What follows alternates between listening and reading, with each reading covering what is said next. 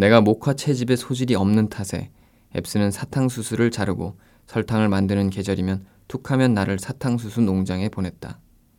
사탕수수 농장주에게 내 임금으로 하루에 1달러와 그의 목화 농장에 묵는 숙소비도 받았다. 사탕수수를 자르는 일은 내게 잘 맞았고 그 후로 3년간 나는 호킨스 농장에서 선두에 서서 50에서 100명에 이르는 일꾼들을 이끌었다. 이전 장에서는 목화 재배에 대해 설명했다. 이번에는 사탕수수 재배에 대해 설명해 보도록 하겠다. 목화 씨앗을 심을 때와 마찬가지로 밭을 갈아 이랑을 만드는데 다만 사탕수수 농장에서는 쟁기질을 더 깊게 한다. 순서는 같다. 1월에 씨앗 심기가 시작되어 4월까지 계속된다. 사탕수수 밭에서는 3년에 한 번만 씨를 뿌리면 된다. 씨앗이나 작물이 다 마를 때까지 세 번을 수확한다. 이 작업을 할 때는 세 조로 나뉜다. 한 조는 사탕수수 더미에서 사탕수수를 끌어내 줄기에서 윗대와 꼬리를 자르고 건강하고 멀쩡한 부분만을 남긴다. 사탕수수의 마디에는 감자의 눈 같은 눈이 있는데 그것을 토양에 심으면 싹이 난다. 또 다른 조는 사탕수수를 두 대씩 사이가 10에서 15cm 정도 떨어지도록 나란히 심는다. 세 번째 조는 괭이를 들고 뒤따라가며 줄기가 땅속으로 8cm 정도 파묻히도록 흙을 덮는다. 최대 4주 후면 땅 위로 새싹이 돋아나고 이때부터 사탕수수는 놀라운 속도로 성장한다. 사탕수수 밭은 목화밭과 마찬가지로 세 번 괭이질을 하는데 상당한 양의 흙을 뿌리 쪽에 덮어주어야 한다는 점이 다르다. 8월 1일쯤이면 대개 괭이질이 끝난다. 9월 중순쯤 되면 종자로 사용할 줄기를 잘라 건처도미처럼 쌓아놓는다. 10월에는 재분소나 재단 공장으로 보내기 위해 사탕수수를 베는 작업이 시작된다.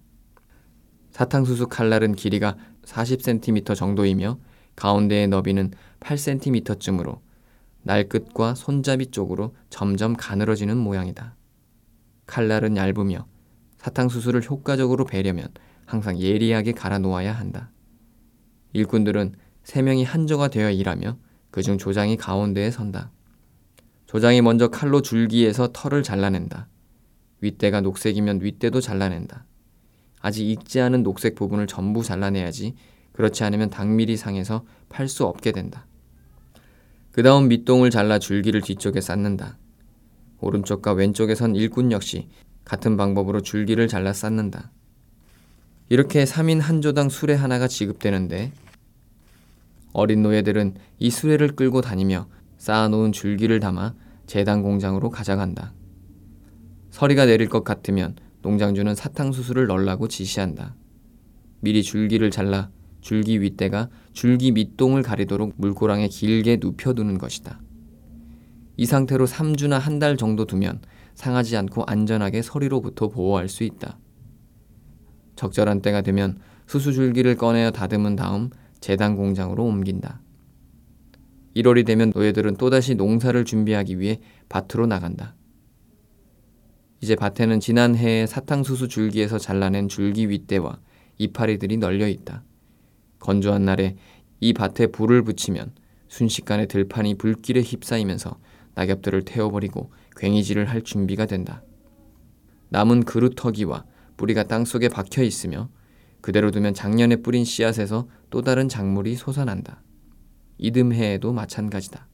하지만 3년째 해가 되면 씨앗이 힘을 다하고 그러면 다시 밭을 갈고 사탕수수를 심어야 한다. 씨앗을 뿌린 지 2년째 되는 해에는 첫 해보다 사탕수수집의 당도와 양이 높아지며 3년째에는 2년째보다 더 높아진다. 이렇게 나는 3년 동안 호킨스 농장에서 있으면서 그 중에 상당한 기간을 재단 공장에서 일했다. 이곳은 최고급 백설탕을 생산하기로 유명한 곳이었다. 다음은 호킨스 재단 공장과 제조 공정에 관한 대략적인 설명이다. 호킨스 재단 공장은 개울 연안에 위치한 거대한 벽돌 건물이다. 그 건물 앞으로는 헛간 하나가 붙어 있는데 적어도 길이가 30m에 너비는 10에서 15m쯤 된다. 증기로 움직이는 보일러는 주 건물 바깥에 있고 기계와 엔진은 건물 안의 바닥에서 5m 위의 벽돌 받침대 위에 올라 있다. 기계가 두 개의 거대한 강철 롤러로 돌리는데 롤러는 지름이 60에서 90cm에 길이가 2에서 2.5m쯤 된다. 벽돌 선반 위로 솟아오른 그 두 개의 롤러는 서로 맞물리며 윙윙 돌아간다. 작은 재분소에서 사용하는 가죽 벨트 같은 사슬과 나무로 만든 운반대가 강철 롤러부터 주 건물에서 나와 헛간까지 쭉 이어져 있다. 밭에서 자르자마자 수레로 날라온 사탕수수들을 이 헛간의 양쪽에 내려놓는다. 이 자동 운반대 옆에는 노예 아이들이 쭉 늘어서 있다. 이 아이들이 맡은 임무는 그 운반대 위에 사탕수수를 올려놓는 것이며 그렇게 운반대에 실려 주 건물 안으로 들어간 사탕수수는 롤러 사이로 떨어져 압착되고 압착이 다 끝난 수수 때는 맞은편에 위치한 또 다른 운반대에 실려 높은 굴뚝이 달린 소각로로 떨어져 태워진다. 수수 때는 반드시 이런 방식으로 곧장 태워야 하는데 그렇게 하지 않으면 건물 안이 온통 수수대로 가득 차게 되며 금방 상해 질병을 퍼뜨릴 수도 있기 때문이다. 사탕수수 즙은 강철 롤러 아래의 통으로 떨어지고 그 통은 저장소로 옮겨진다. 저장소에 들어가면 사탕수수 즙은 파이프를 통과해 250리터 정도 크기의 다섯 개의 여과기를 통과한다. 이 여과기 안에는 석탄가루 비슷한 까만 골탄이 가득 들어있다. 밀폐된 용기 안에서 뼈를 태워 만든 가루로 이것은 사탕수수즙을 끓이기 전에 탈색을 하고 불순물을 여과하는 용도로 사용된다. 사탕수수즙이 이 다섯 개의 여과기를 차례로 통과하면 그 다음에는 지하의 커다란 저장소로 들어가고 여기서는 증기 양수기를 이용해 강철판으로 만든 청정기에 넣어 증기로 열을 가해 끓인다. 첫째 청진기를 통과한 사탕수수 시럽은 두 번째, 세 번째 청진기를 거친 다음 증기로 가득한 관들을 통과해 밀폐된 강철 쟁반 속으로 들어간다. 사탕수수즙은 세 개의 쟁반을 연달아 이동한 다음 다른 건을 따라 1층의 냉각기로 옮겨진다. 나무로 만든 냉각기의 바닥은 가느다란 철망으로 된 고운 채다. 시럽이 이 냉각기 안으로 떨어지는 순간 공기를 만나 결정체가 되고 이 당밀은 즉시 채 사이로 빠져나가 탱크로 들어간다. 그렇게 최고급 품질의 백설탕 또는 각설탕이 완성된다. 티끌 하나 없이 깨끗하고 눈처럼 새하얀 백설탕이 차갑게 식혀서 250리터짜리 통에 담으면 시장에 내놓을 준비가 끝난다. 그런 다음 탱크에 든 당밀은 다시 위층으로 옮겨 다른 공정을 통해 흑설탕을 만든다. 내가 대략적으로 설명한 것과 다른 더 큰 재단 공장들도 많지만 바이오 베프에서 호킨스 재단 공장보다 더 유명한 곳은 없었다. 뉴올리언스의 램버트라는 사람이 호킨스의 동업자였다. 내가 들은 바로 램버트라는 사람은 굉장한 부자이며 루이지애나에만 40군데가 넘는 사탕수수 농장을 보유하고 있는 자였다. 노예들이 1년 내내 끝없는 노동에서 유일하게 휴식을 취할 수 있는 기간은 크리스마스 휴일 뿐이다. 앱스는 우리 노예에게 사흘의 휴가를 주었다. 관대함의 정도에 따라 어떤 주인들은 나흘, 닷새, 엿새까지 주기도 한다. 노예들이 흥미거리나 재밌거리를 기대하는 유일한 때다. 밤이 오면 노예들은 몇 시간 쉴 수 있기 때문만이 아니라 크리스마스가 하루 더 가까워진다는 사실 때문에 기뻐한다. 늙은이든 젊은이든 할 것 없이 똑같이 기뻐하며 환호한다. 에이브럼 아저씨조차 앤드류 잭슨 장군에 대한 칭송을 멈추고 패시는 휴일의 기쁨 속에서 수많은 슬픔을 잊는다. 크리스마스는 축제와 연희와 바이올린 연주의 시기다. 노예 아이들의 축제철이다. 노예 아이들이 제한된 자유를 허락받고 마음껏 즐길 수 있는 유일한 날이다. 이 동네에서는 농장주들이 이웃의 농장주 가족을 초대해 크리스마스 만찬을 대접하는 것이 관례다. 이를테면 올해 앱스가 파티를 열면 다음 해에는 마셜이, 그 다음 해에는 호킨스가 여는 시기다. 대개는 300에서 500명이 모이는데 걸어오거나 수레를 타고 오거나 말을 타고 오거나 노새를 타고 오며 두세씩 짝지어 오기도 하고 아가씨와 청년이 함께 오기도 하고 아가씨 한 명과 청년 둘이 함께 오기도 하고 청년과 아가씨와 노부인이 함께 오기도 한다. 에이브럼 아저씨가 노새 위에 올라타고 피비 아주머니와 패씨가 그 뒤에 타 함께 크리스마스 만찬장을 향해 가는 모습은 바이오 베프에서 보기 드문 광경이 아니었다. 또한 1년 중에 이때는 다들 가지고 있는 옷 중에서 가장 좋은 옷을 차려입는다. 깨끗이 빨아놓으면 두루마기에 수지 양초 토막으로 신발에 광을 내고 운이즈와 챙이 없거나 책만 달린 모자가 있다면 의기양양하게 머리 위에 얹는다. 축제의 장에는 맨머리로 오든 맨발로 오든 다들 동등하게 환영받는다. 일반적으로 여자 노예들은 머리에 수건을 두르지만 길에서 빨간 리본을 줍거나 주인 마님의 할머니가 버린 보닛이라도 손에 넣으면 반드시 그날은 그것을 달고 썼다. 빨간색, 핏빛처럼 붉은 색은 내가 아는 동료 노예 아가씨들이 단연 가장 좋아하는 색이다. 빨간 리본을 목에 두르지 않으면 그 곱슬거리는 머리카락을 빨간 끈으로 묶어야 직성이 풀릴 정도다. 야외에 차려진 식탁에는 온갖 종류의 고기와 채소들이 풍성하다. 그런 날에는 베이컨과 옥수수빵은 취급하지 않는다. 요리사는 농장의 부엌에서 요리를 하기도 하고 또 넓게 가지를 뻗은 나무 그늘 아래에서 요리를 하기도 한다. 후자일 경우 바닥에 구멍을 파서 그 안에 나무를 넣고 까만 석탄이 될 때까지 태운 다음 그 위에 닭과 오리, 칠면조, 돼지, 드물게는 야생 황소를 굽는다.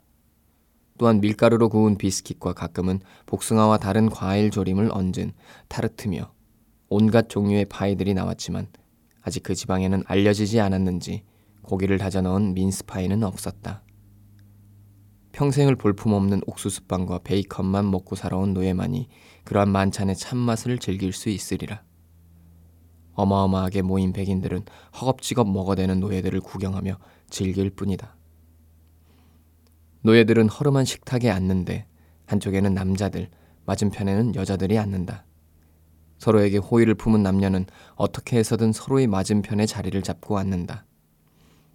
어디에나 존재하는 큐피트는 노예의 소박한 심장에도 화를 쏘아준다. 순수하고 기쁨에 찬 행복에 이들 모두의 검은 얼굴이 환해진다. 식사를 하는 내내 검은 얼굴과 대조적인 하얀 이 두 줄이 사라질 줄을 모른다. 풍성한 식탁에 노예들의 눈이 환희로 휘둥그레진다. 키득거리는 웃음소리와 너털 웃음소리와 식기가 달그락거리는 소리가 이어진다. 구피가 샘솟는 기쁨을 이기지 못하고 팔꿈치로 옆에 앉은 사람의 옆구리를 툭 친다. 넬리는 손가락으로 샘볼을 가리키며 이유 없는 웃음을 터뜨린다. 그렇게 즐거운 시간이 흐른다. 음식이 사라지고 노예 아이들이 줄임배를 채우고 나면 이번에는 크리스마스 댄스 차례다. 축제가 열릴 때마다 나는 항상 바이올린 연주를 도맡았다. 아프리카인은 음악을 사랑하기로 유명하다. 그리고 내 동료 노예 중에는 리듬 감각을 타고난 자들이 수두룩했고 능숙하게 벤조를 연주할 줄 아는 자도 많았다. 그러나 좀 잘난 체하는 것으로 보일지 모르나 나는 바이오 베프의 올레불이었다. 내 주인에게는 16km 떨어진 먼 곳에서도 백인 무도회나 축제 때 나를 연주자로 보내달라고 요청하는 편지가 자주 날아들었다. 내 주인은 나를 빌려준 대가를 받았고 나 또한 내 연주에 기뻐한 손님들이 던져준 동전을 받아 챙겼다. 덕분에 나는 이 근방에서 더 유명세를 타게 되었다. 홈스빌의 총각과 처녀들은 바이올린을 듣고 마을을 걸어가는 플랫 앱스를 보면 어디서 또 파티가 열리는구나 생각할 정도였다. 어디가 플랫? 오늘 밤에는 또 무슨 파티가 열리나 플랫? 내가 지나는 문마다 창문마다 사람들이 질문을 던져댔고 굳이 서두를 필요가 없을 때에는 끈질긴 요구에 못 이긴 척 노새에 앉은 채로 바이올린 활을 들고 몰려든 아이들 앞에서 한 곡을 뽑기도 했다. 아, 사랑스러운 바이올린이 없었다면 그 기나긴 속박의 세월을 어떻게 견뎌냈을지 상상할 수조차 없다. 바이올린 덕분에 나는 수많은 저택을 드나들었고 고된 밭일을 덜었고 오두막에 놓을 세간을 구했고 파이프와 담배 그리고 여분의 신발을 구했고 때로는 냉혹한 주인에게서 벗어나 떠들썩하고 즐거운 연회장 안에 머무를 수 있었다. 바이올린은 내가 기쁠 때면 큰 소리로 외치고 내가 슬플 때면 부드럽고 아름다운 위로의 목소리를 건네준 내 진정한 친구이자 동반자였다. 가끔씩 한밤중에 잠이 오지 않을 때면 내 영혼이 운명에 대한 고민으로 어지러울 때면 바이올린은 평화로운 노래를 불러주었다. 성스러운 안식일에 한두 시간 휴식 시간이 주어지면 나와 함께 늪지 강둑의 고요한 곳으로 가 목소리를 높여 다정하고 유쾌한 이야기를 건네주었다. 바이올린은 그 지역 방방곳곳에 내 이름을 널리 알려주었고 바이올린이 없었더라면 내게 관심도 없었을 친구들을 만들어 주었으며 매년 축제 때마다 나를 영예로운 자리에 앉혀 주었고 크리스마스 댄스 때면 모두의 가장 크고 진실한 환영 인사를 받게 해주었다. 크리스마스 댄스. 아, 쾌락을 추구하는 게으른 젊은이들. 느릿한 코티용 무곡에 맞추어 스텝을 밟으며 달팽이처럼 끝없이 도는 춤을 추고 있는 젊은이들이여. 우아한 춤이 아니라 활기찬 춤. 진정한 행복과 광란과 자유의 춤을 보고 싶다면 루이지애나로 내려와 크리스마스 날 별빛 아래서 춤추는 노예들을 보아야 한다. 크리스마스 중에서도 특히 기억에 남는 크리스마스 날이 있다. 전반적으로는 다른 크리스마스 날과 다를 것 없지만 그날은 스튜어트 씨 댁의 라이블리 양과 로버츠 씨 댁의 샘 씨가 함께 춤을 추었다. 샘이 라이블리에게 열렬한 마음을 품고 있다는 것은 다들 알고 있었고 사실 마셜 씨 댁의 또 다른 노예 청년과 캐리어 씨 댁의 노예 청년 한 명도 라이블리를 흠모했다. 라이블리는 이름 그대로 활기차며 남자의 마음을 뒤흔들어 놓는 천상 요부였다. 식사를 마치고 라이블리의 선택을 받은 건 샘 로버츠였다. 다른 경쟁자들을 제치고 샘이 첫 번째 춤 상대로 선택받은 것이다. 선택받지 못한 청년들은 조금 풀이 죽어 있는가 싶더니 이내 고개를 흔들며 당장이라도 샘을 쥐어패겠다고 성을 냈다. 하지만 이들의 분노도 샘의 가슴 속에 충만한 행복을 깨뜨리지 못했다. 샘은 매력적인 파트너의 곁에 서서 드럼스틱을 휘젓듯 양다리를 올렸다 내렸다 바깥으로 뻗으며 신나게 춤을 추었다. 모두가 이 커플에게 요란하게 환호를 보냈고 환호에 신이 난 커플은 다른 모두가 지쳐 숨을 돌리려고 멈춘 후에도 계속해서 몸을 흔들었다. 하지만 결국에 샘의 초인 같은 노력도 힘을 다했고 라이블리 혼자만이 팽이처럼 뱅뱅 돌았다. 이 틈을 타 샘의 연적인 피트 마셜이 잽싸게 끼어들어 전력을 다해 뛰고 흔들어댔다. 라이블리 양과 온 세상에 샘 로버츠는 별것 아니라는 것을 보여주려고 작심한 듯이. 하지만 피트는 사랑에 눈이 멀어 무리를 하고 말았다. 너무나도 격렬하게 춤을 춘 나머지 숨이 차 그만 빈자루처럼 풀썩 쓰러졌다. 그러자 이번에는 해리 케어리가 나섰다.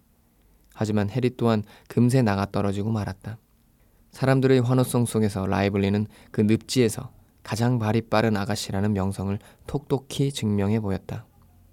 춤판 한 번이 끝나면 또 다른 춤판이 벌어졌고 춤판에 가장 오래 남은 사람은 가장 커다란 환호성을 받았다. 그렇게 춤판은 환하게 동이 틀 때까지 계속된다. 바이올린 연주가 멈추어도 춤은 계속된다. 그럴 때 흑인 노예들이 특유의 음악을 연주하기 시작한다.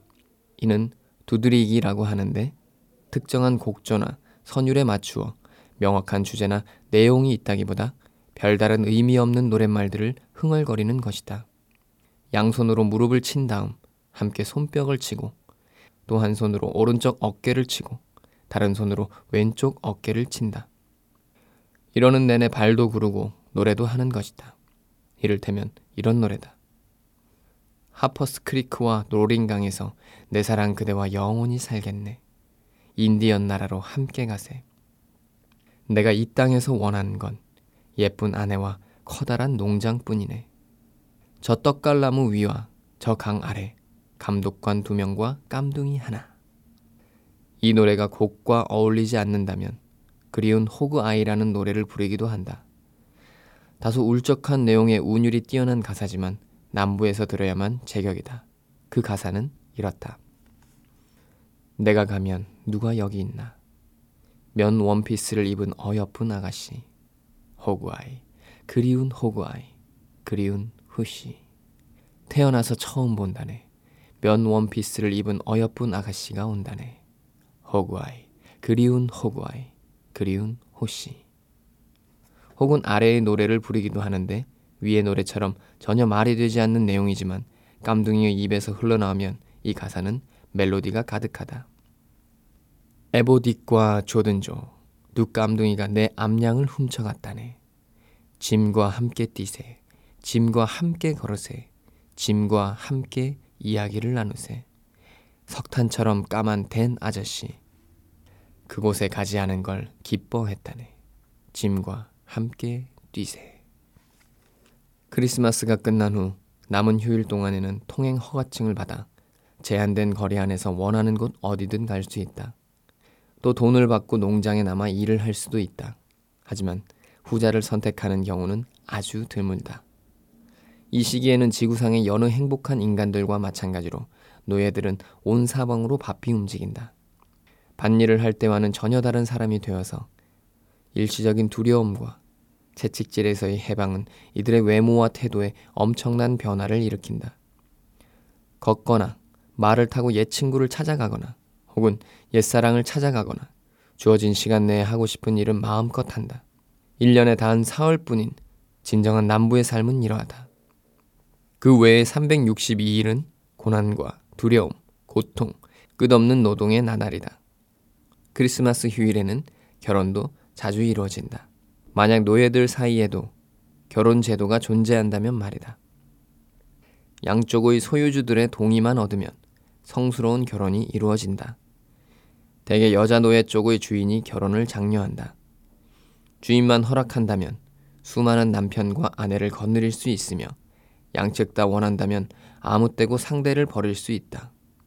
이혼이나 중혼과 관련한 법률은 노예에게는 적용이 되지 않는다. 아내가 남편과 같은 농장주의 소유가 아닐 경우 남편은 거리가 너무 멀지만 않다면 토요일 밤에 아내를 방문할 수 있다. 에이브럼 아저씨의 아내는 바이유 허프 파워에 위치한 앱스의 농장에서 11km 떨어진 곳에 살았다. 아저씨는 2주에 한 번은 아내를 방문해도 된다는 허가를 받았지만 아까도 말했듯 아저씨는 점점 노쇠해졌으며 솔직히 말해 나중에는 아예 아내를 잊었다. 에이브럼 아저씨는 잭슨 장군을 기리는 것만으로도 시간이 부족하다고 했다. 부부 지정은 젊고 생각 없는 이들에게나 어울리는 것이며 자신처럼 진지하고 고독한 철학자에게는 어울리지 않다고 했다.